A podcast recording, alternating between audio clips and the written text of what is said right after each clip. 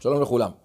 נמשיך בדיני נולד בשבת, שאלה מעניינת, שדנים האחרונים, האם מותר ל- ליצור מי סודה בשבת? יש מכשיר אה, סיפולוקס, בעבר קראנו לו מכשיר כזה, שאתה מכניס אה, מים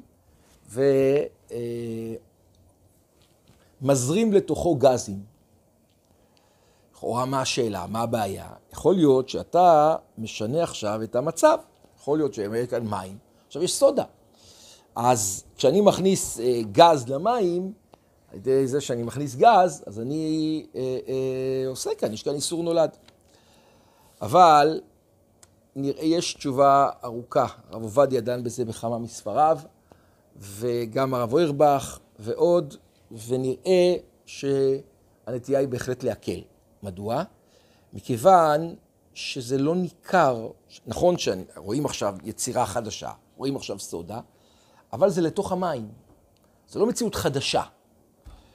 אה, ביחווה דעת הוא דן בעוד כמה שאלות שהיו שם סביב העניין הזה, והוא למעשה, הייתי אומר כמעט פרק לגורמים את כל השאלה הזאת, ולמעשה התיר, ונראה שזו הנטייה להתיר. האם יש מי שיחמיר? אולי, אולי יש מי שיחמיר, אבל הנטייה היא בהחלט להתיר.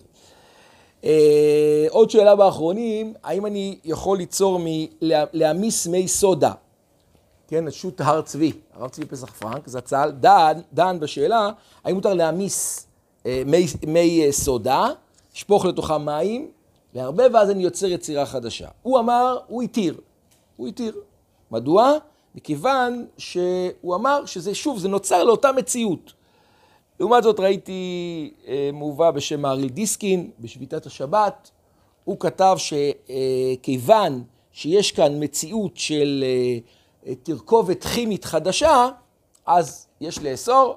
הייתי אומר שהדבר הזה נתון במחלוקת, לא נראה לי שזה קשור פה לרמה שולחן ערוך, אשכנזים ספרדים, אבל עדיין יש אולי מי שיחמיר בדבר, אבל נראה, הנטייה היא, כיוון שאין כאן יצירה, שוב, מציאות חדשה, אם איתרנו הפוסקים התירו אה, בסיפולוקס, במי סודה, אולי גם בזה אה, הנטייה היא להקל.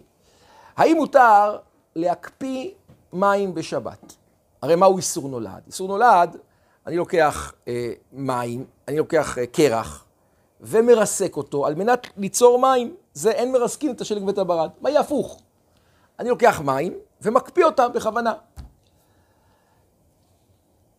קצת בספר שמירת שבת כהלכתה הוא נטע קו, אחת ההוצאות להח, להחמיר בזה, אה, אבל נראה יותר שרוב האחרונים הקלו.